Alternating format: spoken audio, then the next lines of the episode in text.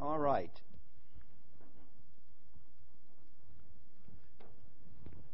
We got stuff. Always got stuff. Praise the Lord. I've got a couple ways to start this morning. So it's always a little bit of a problem for me to get started. I'm not, I'm not one on, I'm not big on holidays and trying to, you know, make the gospel uh, appropriate to our time. However, I was, uh, you know, Nash shared a little bit about Independence Day, and uh, I was watching some TV the other day about the History Channel and the Revolution, and I was watching it, and if you didn't know, you wouldn't know they were talking about this country. Um, you know, George Washington and all the sacrifices and things they made. And I think the Tea Party was over a tax of two cents or something like that. Um, we're a little worse off today. but as we were talking about, there's a natural course to life. I mean, even those people that are secular or you know not not necessarily born again or Christians understand that things have a tendency to backslide. They just do. Um, and so in, in Psalms, I believe it's Psalms 11. It's important to remember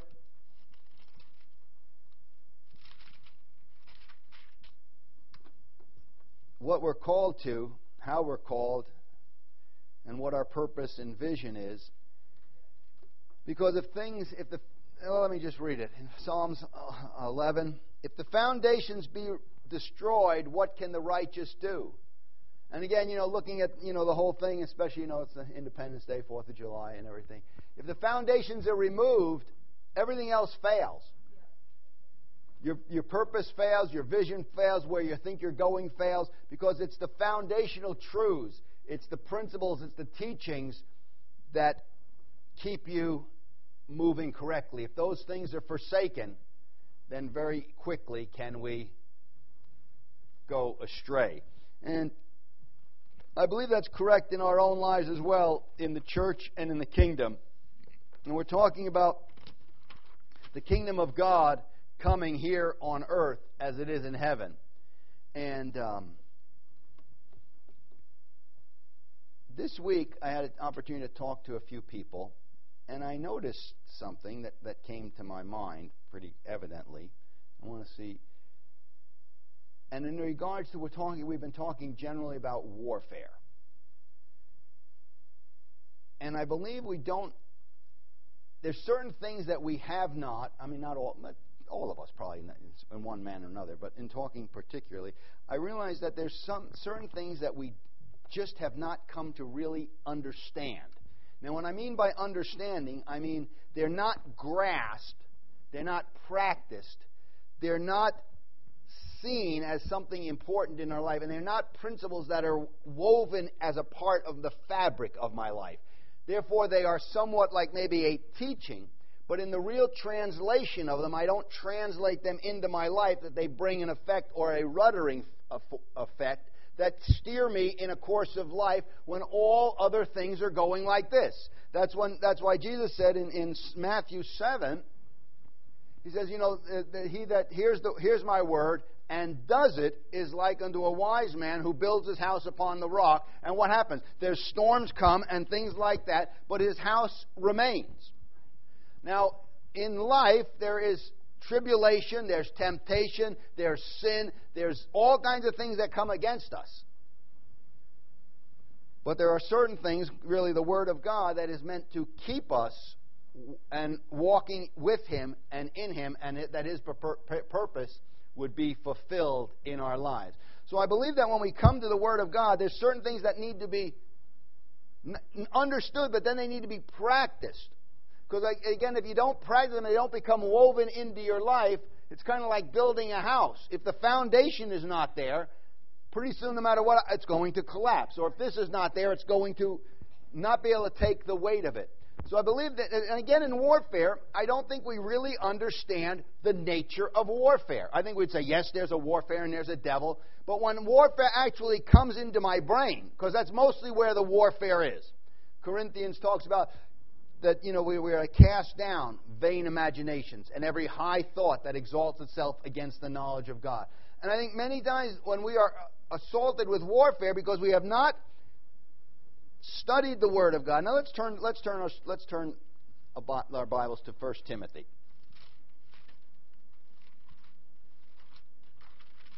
1 Timothy chapter 2.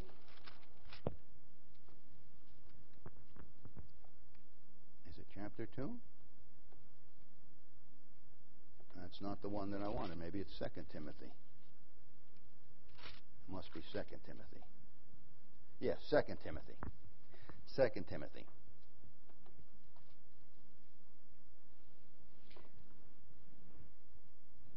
actually allowing, see, David talks about the Word being a light unto his path, more necessary than his daily food. We understand that the Word of given, God is given to us to illuminate our life, to give us the truth, to reveal unto us Jesus Christ, to reveal unto us God's ways. But unless we practice that and actually weave these concepts into my life, they need to be like the Word of God and actually practicing the Word of God does not remove us from temptation, does not remove us from warfare, but equips us to deal with them. Now, if these things are not continually woven into our life, then we will find ourselves hearing things, but we do not practice the Word, and then when warfare comes, we don't properly discern what the warfare is because the Word of God has not become more necessary than what I see. Now, so it, the Word of God needs to be practiced. That's why the Bible talks about in Ephesians taking on the weapons, the shield of faith, the helmet of salvation, the sword of the Spirit. These are things meant to war. The, the weapons of our warfare are not carnal in Corinthians. They're not according to what you see. They're not according to what you think. We cannot rely on ourselves, but they are mighty through God to the pulling down of strongholds. Well, those strongholds are here, and they need to be torn down by practicing the Word of God. But many times, like I said, I, I, I, I don't think we really understand that there is a real traitor in our midst, and it's you. And there's things that, that rise up in us that seem to be so correct, but we don't understand that's the warfare. See, the warfare, and, and we can make justification because I see these things, I can reason these things, but it's in those things that we need to war against because God has got another purpose. And this is why the Word of God is given. Now, again, Hebrews talks about that the Word of God is quick and powerful, sharper than any two edged sword. For what reason? Well, the warfare mostly is etern- internal. It's for the dividing and the piercing of sunder of our thoughts and intents of our hearts to the dividing of the soul. Many times we do not understand that the warfare is really in here. And the Word of God is meant to cut and divide so I can see, well, yes, this is, my, this is a wicked area of my heart. This is not leading me towards God. This is what the Word of God says. Even though this looks like a good fruit to eat, good tree to eat, this is what God says. And if all along our life we're not weaving those things in our life, those principles, then pretty soon the natural mind just takes over. We go back to being worse off than when we were under Britain. See, now, there's principles that should keep us, and they need to be practiced until they are things that, in the midst of warfare, that's why training is so important in the military. They learn how to endure hardness as a good soldier, so killing becomes second nature. Don, Don said something the other day in the Wednesday night meeting. It's not natural for us to serve God. And just like in the military, it's not natural to get out of the trenches and attack in a machine gun nest. I would think who would do such a thing? But by the thousands they come. Why? Because they hate life? No.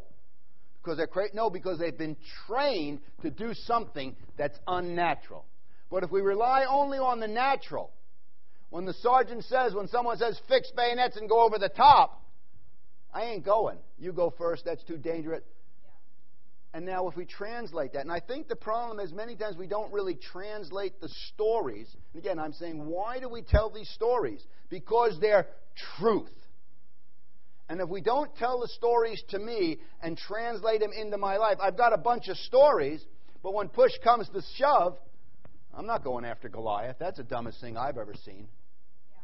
I'm, I'm, gonna, I'm, not, I'm not waiting around for, to, to get a bride from my father's house. I'm going over here to Canaan, Esau picking out a woman. He didn't follow the principles that he was taught. And so slowly, slowly sold his birthright, marries a Canaanite woman, goes away, goes away, and so forth and so on. These things have to be translated in our life to say, oh, that's what needs to take place. So as we're hearing these stories, they need to be say, "Oh, that's for me." There's something that trans- I need to translate that into my life so it's actually producing fruit. Now, see, the the, the word for we talk get to instruction, but in, when we get to Emsalesh, Proverbs, instruction. See, instruction is not meant to save you. Instruction is meant for you to produce, to have things produce in your life. Now, one of the first things that God says in the garden is what? Be fruitful and multiply. I believe that's still something in the heart of God. Make disciples after yourself. Go into all the world and preach the gospel. You know, train up your children. Increase. Pro- all those wonderful things.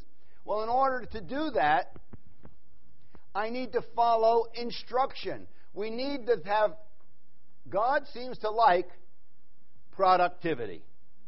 The one who had five talents brought five more. He said, That's great. The one that had three talents, that's great. The one who did nothing, he wasn't happy with at all, to say the least. So, following instruction is meant to produce in our lives fulfilling the will of God, meant to glorify God in our lives. We should be producing. The way we produce is to follow instruction. This is the way you take apart your gun. This is the way you fix bayonets. This is the way you kill. This is the way. And pretty soon, if I'm doing that all the time, my natural reaction is right there. It's not like I may not want to do it. I may fail at doing it. I may, but it will be done. See? And isn't that the prayer that Jesus, your will be done? But if we do not put on the Word of God and the heart and the mind of the Lord Jesus Christ, I then am reduced to only having to be like a natural person and not really walking in the revelation of this word, but limited just to myself. And then when I hear stories, I, I just don't get the meaning of them. Oh, it's different than. No, these things have to be practiced. So in in uh, 2 Timothy chapter 2, verse 15, study to show thyself approved, a workman that needs not to be ashamed, rightly dividing the word of truth. I think there's a place to where we study the Word of God and rightly divide it. See, there's a place to rightly like. See, a lot of times we just kind of like throw out scriptures and we use scriptures for our own destru- No, I need to like get the mind of God and rightly divide and say, oh, this is what God is saying, so that I'm not ashamed. Now, where is that other scripture? No, we'll get to that. So as we need to be in the Word of God, but like discerning and saying, okay, get the heart of God for these things. Otherwise, when things come up in our life, like I said, the reality of like what God is saying and the reality of my life, there's a disconnect. And if that's there, then we, we cannot we cannot move on. I think it's in Hebrews what I'm looking for. Yes, Hebrews chapter four, chapter five. Hebrews chapter five. We want to study to show, we want to study the Word of God to show that we're acceptable, God's acceptance in our lives. Now, Hebrews kind of mentions the same kind of a thing. Hebrews chapter 5.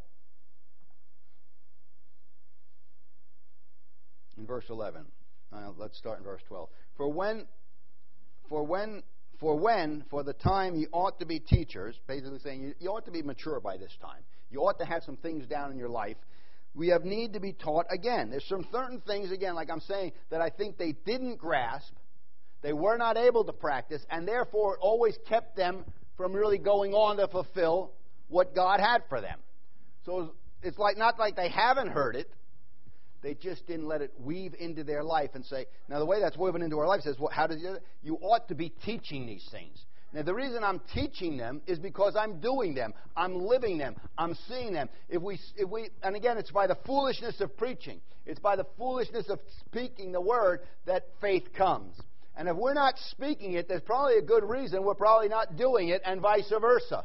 And therefore, these principles, the foundations be removed, well, then I guess this can happen. No, there are certain things that will cost you everything, but they're the truth. The reason we, we talk these stories is because they are truth. Therefore, I must practice them, and therefore I must teach them. And so, the time you ought to be mature or be teaching these things, you need to be reminded of them again or be taught again, which is the first principles of the oracle of God. For and are be, and are become principles of the oracle of God and are become such as need milk and not of strong meat. Again, you're kind of like, you know, you know, just a little, little shaky. There's time to have milk, and that's a good thing. But really, what God is saying is, I want you to grow up. I want you to preach the gospel into all the world. I want you to be entering into the warfare. For everyone that uses milk is unskillful in the word of God and is a babe. But strong meat belongs to those that are full age, even those who by reason of use have exercised them to discern both good and evil. There's that discerning of the Word of God. There's the showing there's this studying to show ourselves approved unto God, a workman that needs not to be ashamed. Why? Because he's practicing some things, and in that practicing of doing the work, he's able to divide what is the what is the will of God, and therefore he's become stronger and he's becoming mature and no longer just a babe. Needed to be giving milk toast, talk to like a baby. He's able to hear the story, got it. Every time I got to go over the top, the sergeant doesn't have to put my backpack on. Doesn't have to explain to me that the Germans are bad. I'm only using that as an analogy. Doesn't have to explain to me, you better do this. I've got it. The word charge means all these things.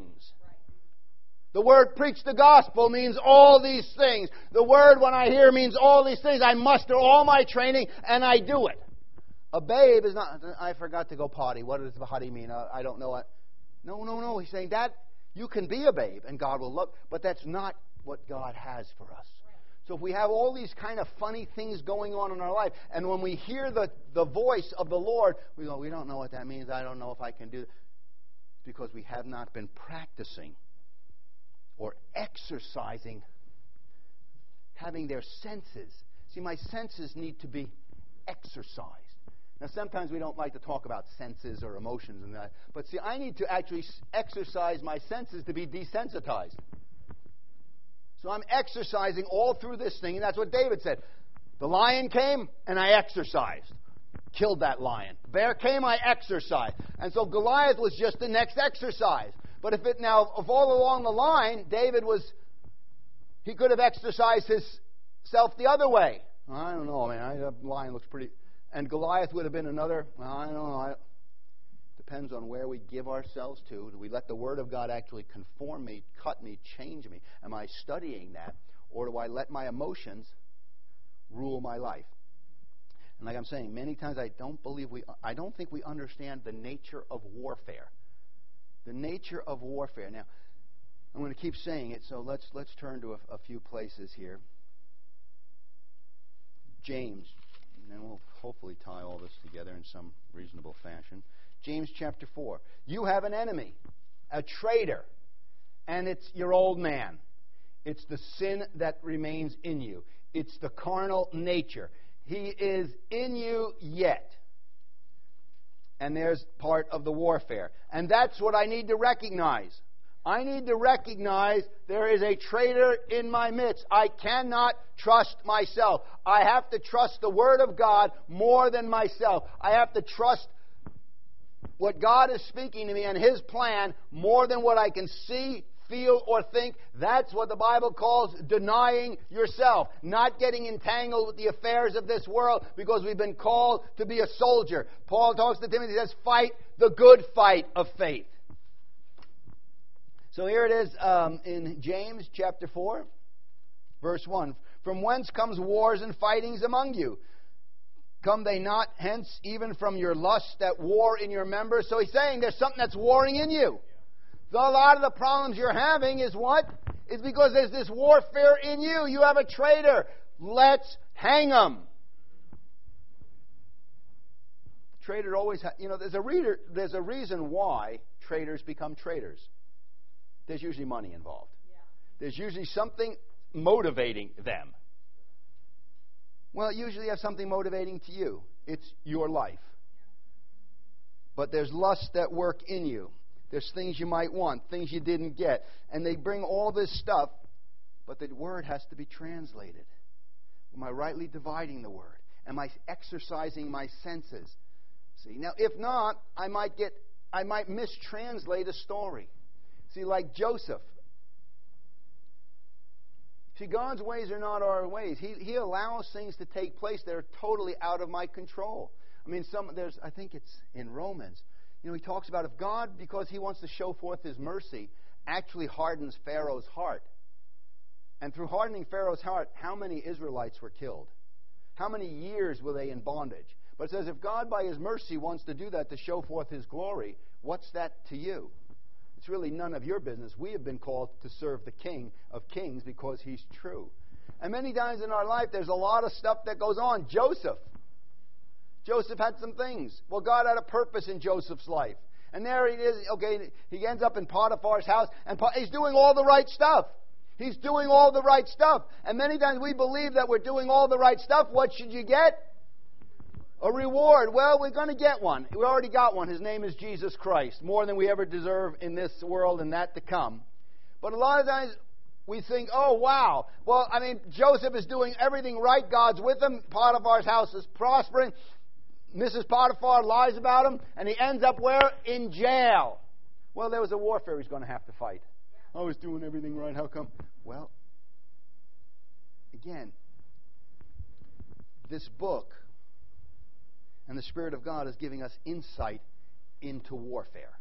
And I believe we need to practice that. Because there's going to come times you're going to do everything right and be sold in the, in the, into, into jail. You're going to do everything right and there's going to be things that happen that are out of your I don't know whether they're totally like out of your control, but God allows things to take place, brings things to take place for his purpose to get done. And if we do not understand, we don't let this word open our eyes to the real warfare, and the real warfare is just not letting God's will be done in our life, then the traitor rises up in us, and lust and all kinds of other things rise up, and we miss. And it actually moves us away from God's purpose. So James talks about that traitor in our midst. Uh, second, First Peter, First Peter chapter two, touches on it just a bit.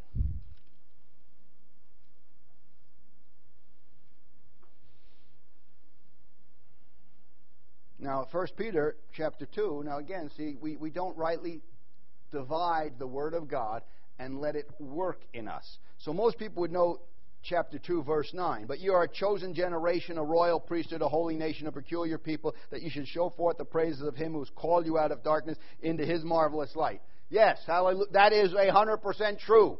And that is a right thing, and thank God, thank the Lord Jesus Christ, that that is our calling by His mercy, His blood, and His forgiveness and resurrection. But the Bible goes on. Because He's left us here and not without a helper and not without a purpose and not without some aid to get something done.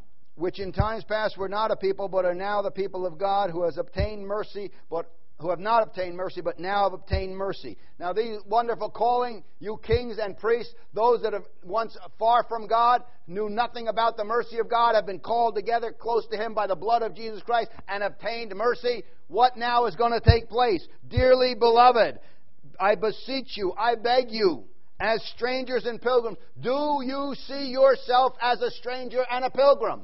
Many times we don't. With, I mean, we think our kingdom is in this world, or my life is in this world. I'm, I'm the center. I've got to have these things. I don't see myself as a stranger and a pilgrim. It was one of the wonderful things about living in Vaughan. We knew we weren't there. Even though no matter what real things happened, but it was like, nah, this can't really be happening. This isn't, it's like you're playing. But we're, we're those strangers and pilgrims right here in America. Our real kingdom is in heaven. The real work that we're doing yet doesn't appear. But it's, it's easy to get caught up in not seeing ourselves as strangers and pilgrims. So, but as strangers and pilgrims, we might view ourselves a little bit differently. See, as strangers and pilgrims, what should we do? We should abstain from fleshly lusts that war against the soul. There are some things in you that war against you. There's some things that war against you wanting to serve God. There's some things that war against you from building the kingdom. There's some things that war against you. And you know what? They're all the things you might not think about, but that are actually taking your life. Not making enough money. What you do with your money. What you do with your time. Wanting the new TV. Wanting just to be. There's all this stuff that just. Just. That, we're not supposed to be concerned about that. We're supposed to be concerned with the kingdom of God. So there's a warring that wars against our soul. And there's lust. You know, there's, I mean, there's some big ones, you know. But you know, there's seven deadly sins. Six God hates, and the seventh is an abomination. If you look up in, in Proverbs, do you know that fornication and murder isn't named in those? Robbery isn't named in those.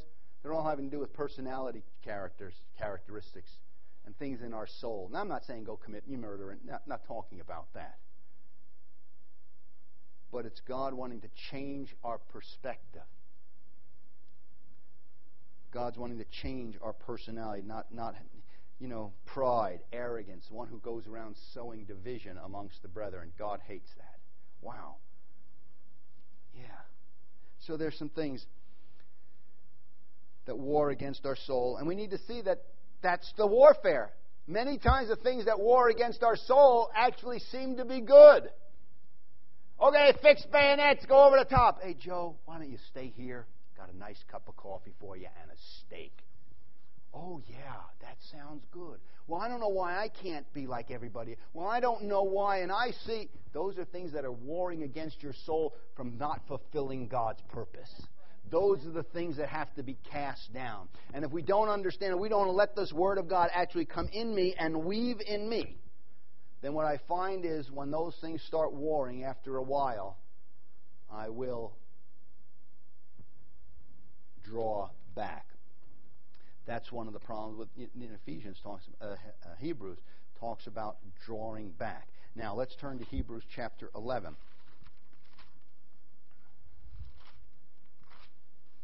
Going to get to warfare.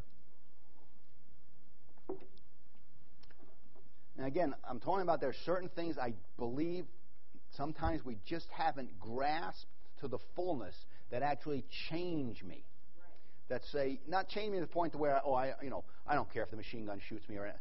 there's a war, but I am grabbed hold of by someone else. Paul says I want to apprehend that which I've been apprehended of Christ for. There's something motivating me that's not me. I have all these same temptations and weird things, but I must come back and say these stories are what guides my life. This instruction is what guides my life. This is those other things war against my soul and they make me feel like this and oh I wish I could have had. They make me a whiner.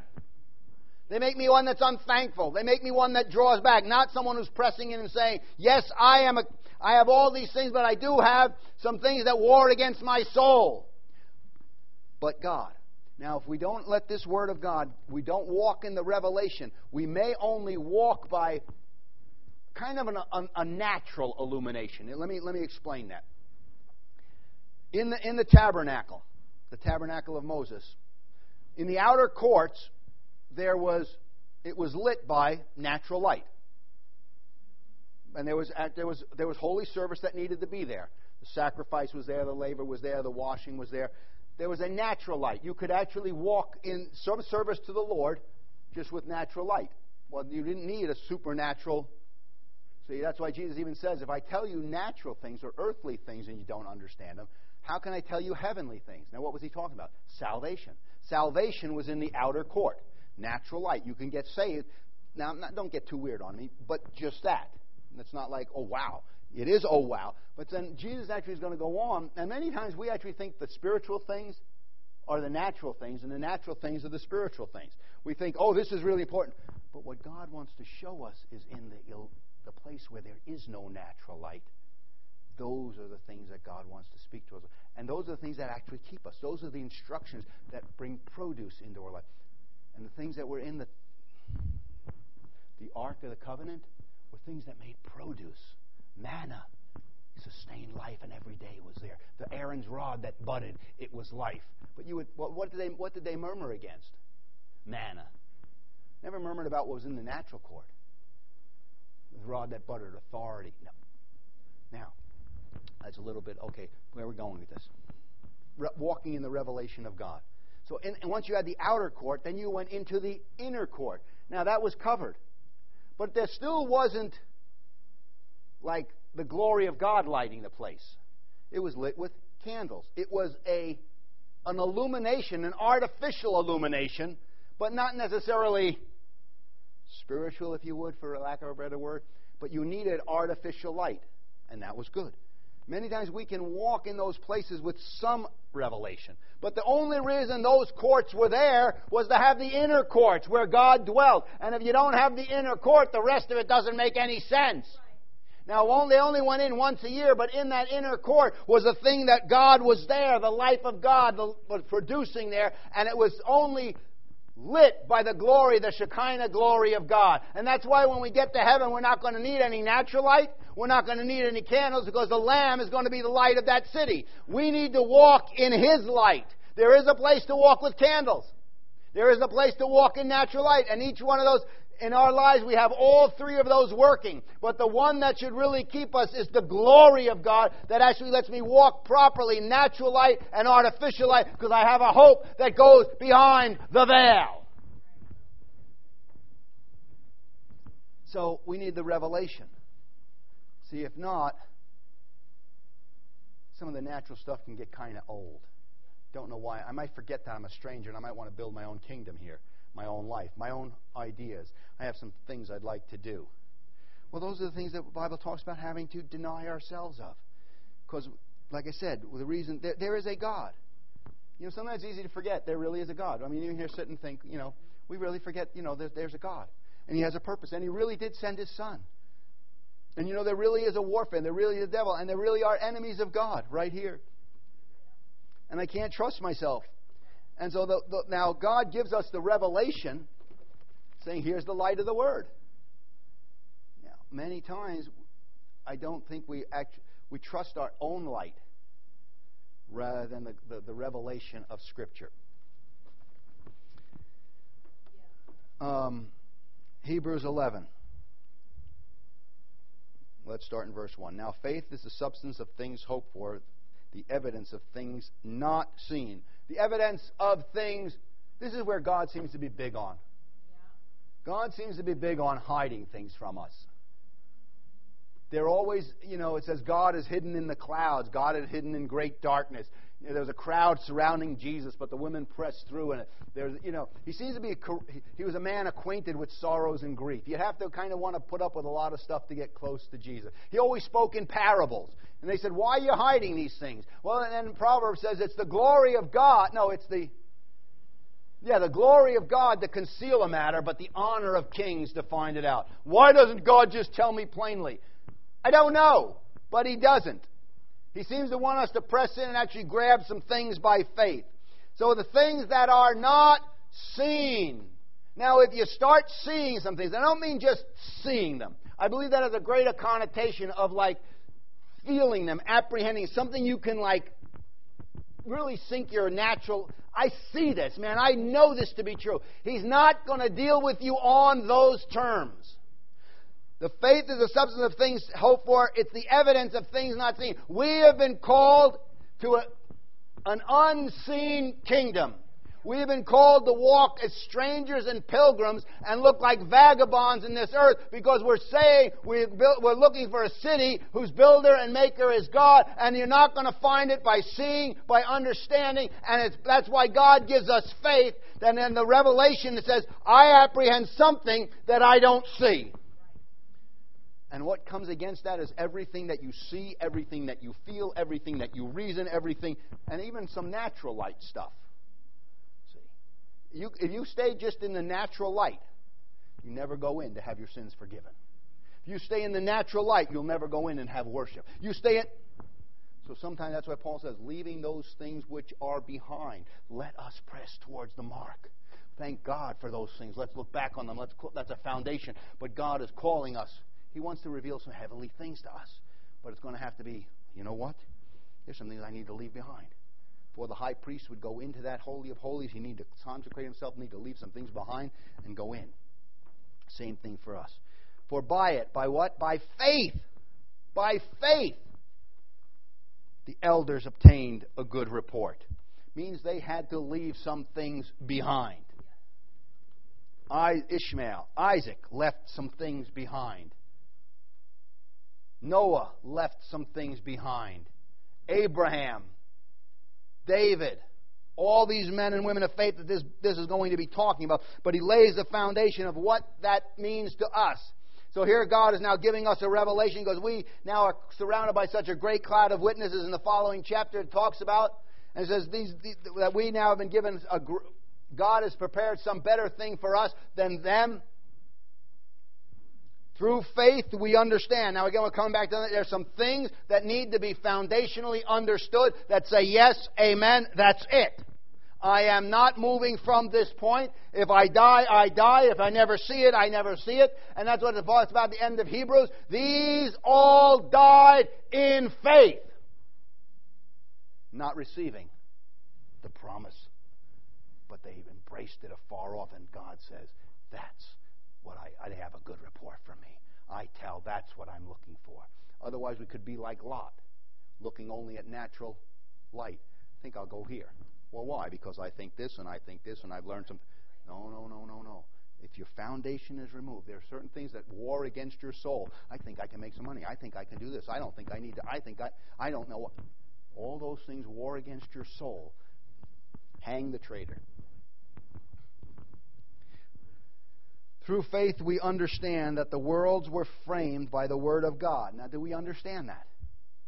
See, many times we think it's circumstances, we think it's people. We think it's this. We no, no, no. I must come to this revelation. By faith, we understand. Now, that's why many times we don't understand. Because we're not walking by faith.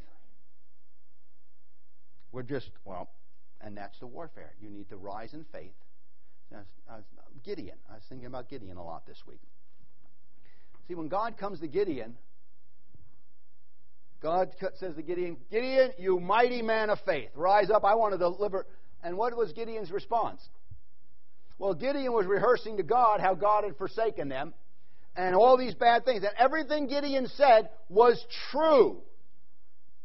We're overtaken by the Midianites. I'm, I'm the youngest in my family. Look at me. I'm just, I'm trying, I'm just hiding here. I'm scared to death. I just want to make some wheat. Just leave me alone. And the Israelites all backslidden. All this is happening. We're full of. Everything he said was true. You know, God didn't care at all. He didn't say, wow, you know, I didn't realize that. I don't know what we're going to do. Um, yeah, we better. God wasn't looking at that. You, God and you are not looking at the same thing. And so God's going to say, Gideon, get up and do this. The things that God usually puts in your life seem to be, to me anyway, are the most ridiculous things in the world. Now, if God wants to wipe out the Midianites, why didn't He just smite them? Well, God's not See, you're not walking by faith. You're walking by laziness. I wish God would just do it and, you know, let me have the hammock here. You know, I'm just sitting on the hammock and just worshiping God. Hallelujah, hallelujah. Isn't this great? Everything I touch just, you know, works out fine. Well, Gideon has to go through this whole deal.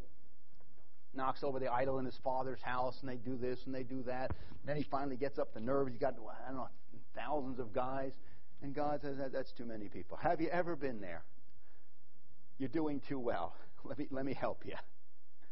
And then he finally, okay, you, they were like grasshoppers. And sometimes you got like grasshoppers. Have you ever been, oh, that's what it talks about in, in Psalms. Um, what's that psalm that says, um, why do the heathen rage and imagine a vain thing? There's, you know, um, talks about the enemies of God. Is it Psalms 3, maybe? Psalms 2? I think you're right. Yeah, it's a good one. But see, if I don't, if I never come to the place of realizing that's God talking to me. See, I remember Jim used to preach out of Romans 1, 2, and 3 sometimes to us. And he finally, you know, he said, if you don't come to the place that Romans is talking to you, you're never going to understand what God's doing. See, if it's always something else, if you can't recognize that you are God's enemy in the natural, there is in your flesh dwells no good thing. In your flesh, no matter how much study, no matter how much reading, no matter what you do, no matter how much you fast and pray, your carnal mind is always going to hate God, resist God, never going to be able to be trained to love God, and you're always going to have to walk by faith. And faith has always got to be moved from glory to glory and faith to faith. Because what you see, you can't hope for. And if you see it, you don't have to exercise faith for it. And many times we don't want to be pushed anymore. We don't want to be strangers. We want to settle down in Sodom and Gomorrah. Why do the heathen rage and the people imagine a vain thing? The kings of the earth are set themselves against rulers, uh, take counsel against the Almighty. There's, there's one more. Yeah. How are they? Oh, Lord, how are they increased that trouble me? That's the one I was looking for. How have you ever just while they were yet uh, talking about Job, while he was yet speaking, the other guy came in and said, "And your your kids are dead too." Have you ever wondered how are they increased that trouble me? Many are they that rise up against me. And what does it say? There's no help for you in God. It's all going to fail. You're not going to be able to do it. Don't even try anymore. How are they increased that trouble me? Many that say of my soul, there's one of those things that war against us. There's no help for God. It won't work. Uh, well, here's how you're going to do it. You're going to break your pitcher and uh, hold up a torch, and um, that's the way you're going to get rid of those hundreds and thousands of Midianites. I don't believe it. I can't. I know. Well, what if it doesn't work? Well, what if it doesn't work? That's not up to you. It's up to God to perform what He wants to do, but it's up to us to exercise faith. So many times there's things that are increased against us that say there is no help for you in God. Through faith, we understand that the worlds were framed by the Word of God, so that the things that are seen are made up of things that don't appear. Gideon, I know you're seeing all of these things. No concern of mine, because that's not really what's going on. If we're only looking at the outward, if we're only looking by what I can understand or what I can see, then I will fall far short of what God has, and I will only be able to go back to myself. But we understand that the things that are seen, you're going to see some things. See, God doesn't protect us from seeing these things. We saw the tree and it was good to eat. We saw Goliath and he was big. We saw the city of Jerusalem burnt to, a, to the ground. And Nehemiah said, Let's rebuild it. They had to believe something that they couldn't see. So the Word of God gives us the ability. The stories that we rehearse, the stories that we tell, the Word that's spoken is saying, I want to give you something that it doesn't appear. The things that are seen are made up of things that don't appear. Now, Job, talking about spiritual warfare, if you were to be a doctor, or you would come to Job, you would look at Job, and there was lots of physical things that you saw. You saw his family was destroyed, his wealth was destroyed, his children were gone. He had sore boils all over his body, and a doctor would say, hey, "Boy, that's what that is. You need this." He, there would be things that he would see. But the revelation of Job was there was things that were seen were made up of things that didn't appear. That's why Job's response was so mind blowing. He fell down and worshiped. Why? Because it was not in response to what he saw, it was in response to what did not appear. The answer is not going to appear. And that's the faith that God has called us to. And that's where the warfare is. Jesus was in the same way. Pilate says to him, Don't you understand I can kill you? Jesus says, My kingdom is not of this world. Where's your kingdom? Where's your life? Is it in what you see? Is it in all those things that I'll take your life, you cut your down, your disciples are no good, church? All those things are things that I've seen, and you will see. And many times, Daniel and the lion's and what did he see? Hungry lions. Hungry lions. Now, I think that guy had some, you know, I don't know why he didn't have a heart attack. I mean, one like, oh, uh, I think there was like sweating and oh my good, you know, maybe tried to fall asleep and there was a lion. There was a, why didn't God just kill the lions? I don't know why, but He puts us, though we walk in the valley of the shadow of death. I have to train my soul to fear no evil. But we have to come to the place the things that we see are made up of things that don't appear. And when we hear the things that don't appear, you know what they're going to sound like to you? foolishness. And then you're going to know you're close to God because it's through the foolishness of preaching. Paul, you're crazy. No, I'm not crazy. Jesus, don't you know I can kill you? My kingdom is not of this world. And again, if my kingdom was of this world, see, if all I was interested in maintaining what my life, and we'd take you, we'd take you on right now, we'd win. But just like Joseph, sometimes God is moving us towards this point, and it looks like we're going this way. Jesus, the Son of God, the end of his life, what does Isaiah said? We esteemed him stricken, smitten of God, and written off. We said, oh, that was, they laughed him to mocked him on the cross. They said, if you be, they didn't understand the things that didn't appear. They only looked at those things that were seen. But when we see these things, we've got to understand that the world are made up of things that don't appear. And that's why this is given to us. And it's given to us to have to practice these things. And those things have to begin to be grasped.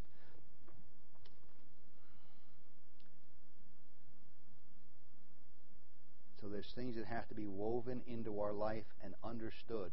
Otherwise, we start to unfray, and then our own lives start taking over. Now, Second Corinthians. Second Corinthians chapter 4.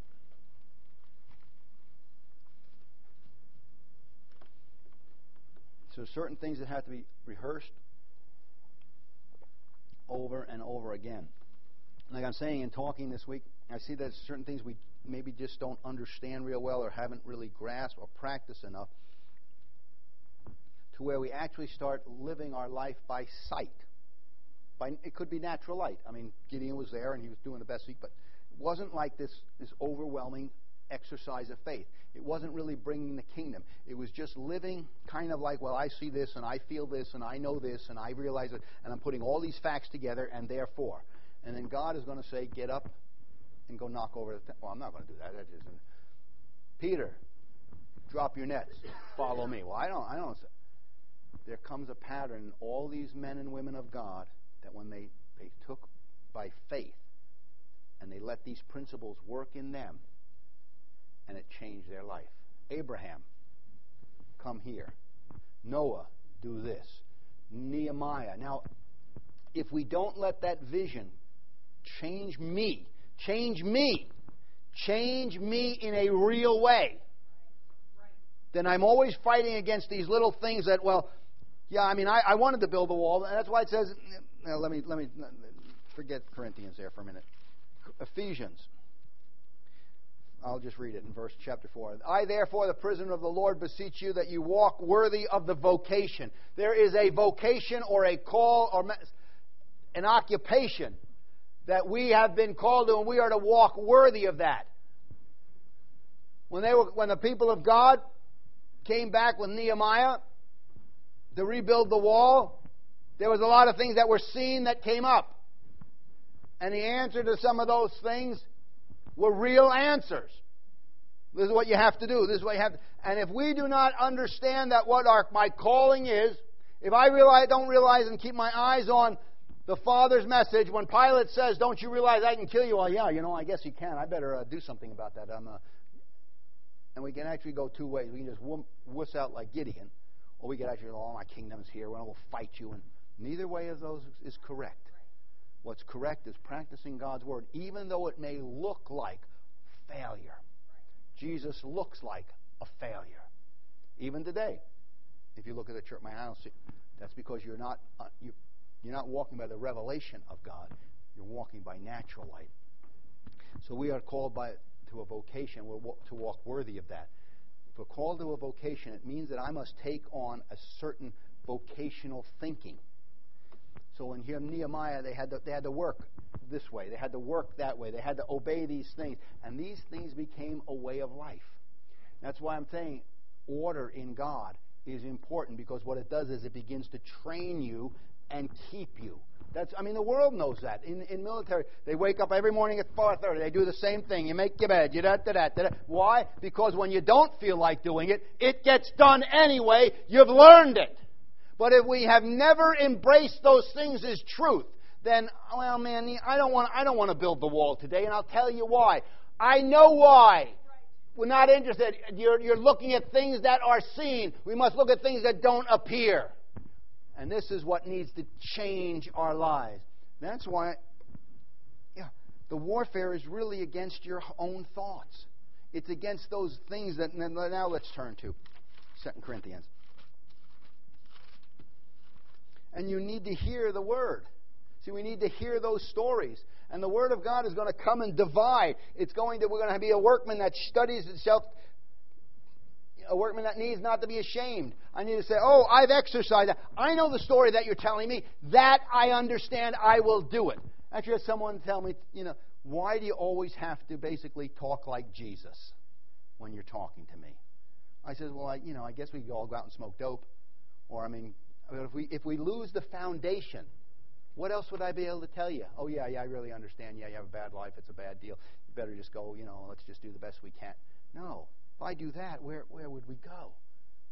So there's got to be a place to where when we hear the Word of God, ah, I'm going to exercise that and I'm learning, I'm exercising my, my now I'm, I'm able to discern good and evil.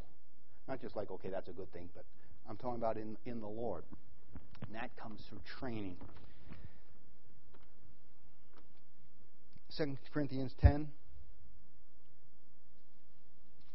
For though we walk in the flesh, we do not war after the flesh. Now, that is a true statement. I want us to, I'm going to talk about that just a little bit it means that we're not motivated by the flesh or the, the world system of things. But our warfare really is here in the flesh, if you understand what I mean. See, I mean, the wall didn't get built just because, oh, I think I'll just, you know, spiritually. The, things actually, I have. One of the great things of our, one of the great things, one of the great weapons of our warfare we see in Job was the worship of God. Psalms um, 149. I'll just read that. Psalms 149. Because it's important to understand what. There's a reason we're here in the body.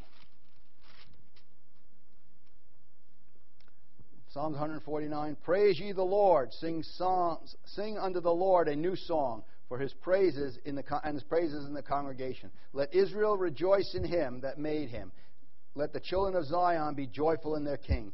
Let them praise his name in the dance. Let them praise with a cymbal and harp. The Lord takes pleasure in his people. He will beautify the meek with salvation. Let the saints be joyful in glory, and let them sing aloud upon their bed. Let the high praises of God be in their mouth, and a two edged sword in their hand, to execute vengeance upon the heathen, and punishment upon the people. To bind up the kings with chains, and the nobles with fetters of iron, to execute upon them the judgment written. This honor has all the saints. One of the great weapons of our warfare is the praise and thanksgiving. And it says this is an honor. And it's, it's usually the last one we go for. I'll fight it. I'll do it. I'll. Job said, I'll worship the Lord. See, he understood where he was, what he was looking at. Now, the, the ultimate form of worship because we can make anything a formula and just, you know, shine it on. But usually there's a spiritual and a physical that need to come together, and it's called the kingdom of God here in this earth. Oh, I'm just praising God, but you're not doing what you're supposed to be doing. That's baloney. Romans chapter 12 lets us know the highest form of worship that is being that God is wanting is this one. And it's the one we always fall short on because it's things that war against our soul. I beseech you, therefore, brethren, by the mercies of God, present your bodies a living form of worship, a living sacrifice. That's why there's certain things that we must learn to do. There's certain things I have to learn to like according to the vocation that God has called me to. There's certain things that I naturally don't like, I have to like. There's certain things that I have to just adapt my life to. Well, I don't like that then you are not worshiping God. I don't care how much, oh, praise the Lord. Pray. God says, I want this done. Peter says, I'm not rising and killing and eating. I've never done that. Then I don't know you. Peter, feed my sheep. That's what I want you to do. See, there's always going to be these things that war against our soul. But what the actual thing is, God then is instructing us. He's putting us in the church in Ephesians 4, giving us a vocation, saying, Children, this is soldiers, men and women of God. This is what you're supposed to do. And once, if that, if that, we just put up with it and never let that become in, in my life, I don't see that as God. then it does not become part of me. It's not woven in me, and my life is not changed. And I am not presenting my body a living sacrifice, holy and acceptable unto God, which is your reasonable form of worship. So, yes, I believe we need to be praising God and singing and thanksgiving. And with that, I need to be obeying what God has set before me. Go in there and knock that idol down. I want you to do this. I like you to do that. I want you. Okay. And when that, the doing, it's through the doing that it becomes part of our life. And I realize, oh, that's okay. And I'm changing. See, it wasn't just drop your nets and follow me. Hallelujah. Praise God. Thank you, Jesus. Hallelujah. I heard the Lord. Now I'm out there fishing. You would have missed it. There has to be hallelujah, praise God, and a hallelujah, praise God, I don't do this anymore. I now do this. I don't think like this anymore. I like this. I think, and my, for lack of a better word, my habits are changed. My goal is changed. And after the, someone said something in the, in the, Wednesday night meeting, and it was one of those things that hit me in, in the head like that. And I, I, think on things like this. Sometimes it takes a while, years for them to get to where they. Sometimes, you know, we don't all like the same things. You know, my natural man goes, yeah, yeah, I guess that's right. So we, then we tend to gravitate towards things, people who like the same things. Yeah, yeah, yeah. You know, I think that's, a, that's, that's good. You know what that means to me? We should all start liking to do the same things. Oh, you mean I'd have to change? Oh, you mean that's kind of like Romans 12, not just, oh, yeah, well, I just hang around them because it, there's a reason God puts you in families. There's a reason God puts you in church. There's a reason because He wants to teach you a certain way that's needful for you to be changed. And the only way I can be changed is to be changed. I didn't know why, you know, when I got saved, I, I tell us why the, you know, why Jim Durkin wasn't some skinny guru-looking guy. I needed to be changed. I needed to adapt something. I had some warfare in my mind that needed I needed to be set free of, and God prepared a body, just like He prepared a body with Jesus, and He prepared and said, "Here, this is who I want you to be like." Yeah, but you don't understand. I have this and that and that and that and that. I don't care about those things. I have a purpose for you. I want your body a living sacrifice, and then I want you to praise me too. So the warfare is we walk in the flesh. It's not well, we walk in the flesh, but we don't wear after flesh. Well, that's true, but I deal with the things in the flesh. And it's through dealing with those things, it's obeying the spiritual word with the natural body that produces the kingdom of God. Having the natural body, God breathed into the natural body, the spirit comes in, and the soul is made. I believe the same thing as here we got the spiritual word. And now, if I start to practice this, I will find my life being changed. I'll find principles going on in my life over and over and over again. And they keep me, and I'm fighting the good fight of faith. So we have a traitor in our midst. There's things that war against the soul. You have lust that says we abstain from those things. But when we hear the word of God, it needs to be boing, yes, that's, that's the Word of God. I, I, amen. Whatever it takes then at that point, I'll do whatever it needs to be done. I'm finding my life changed into the image of Jesus Christ. Not my image of Jesus Christ, but what He wants to direct into us. Amen? All right, praise the Lord. Lord Jesus, your kingdom come and your will be done. We thank you for the forgiveness by your blood and the righteousness by your resurrection. We thank you in Jesus' name. Amen. Amen.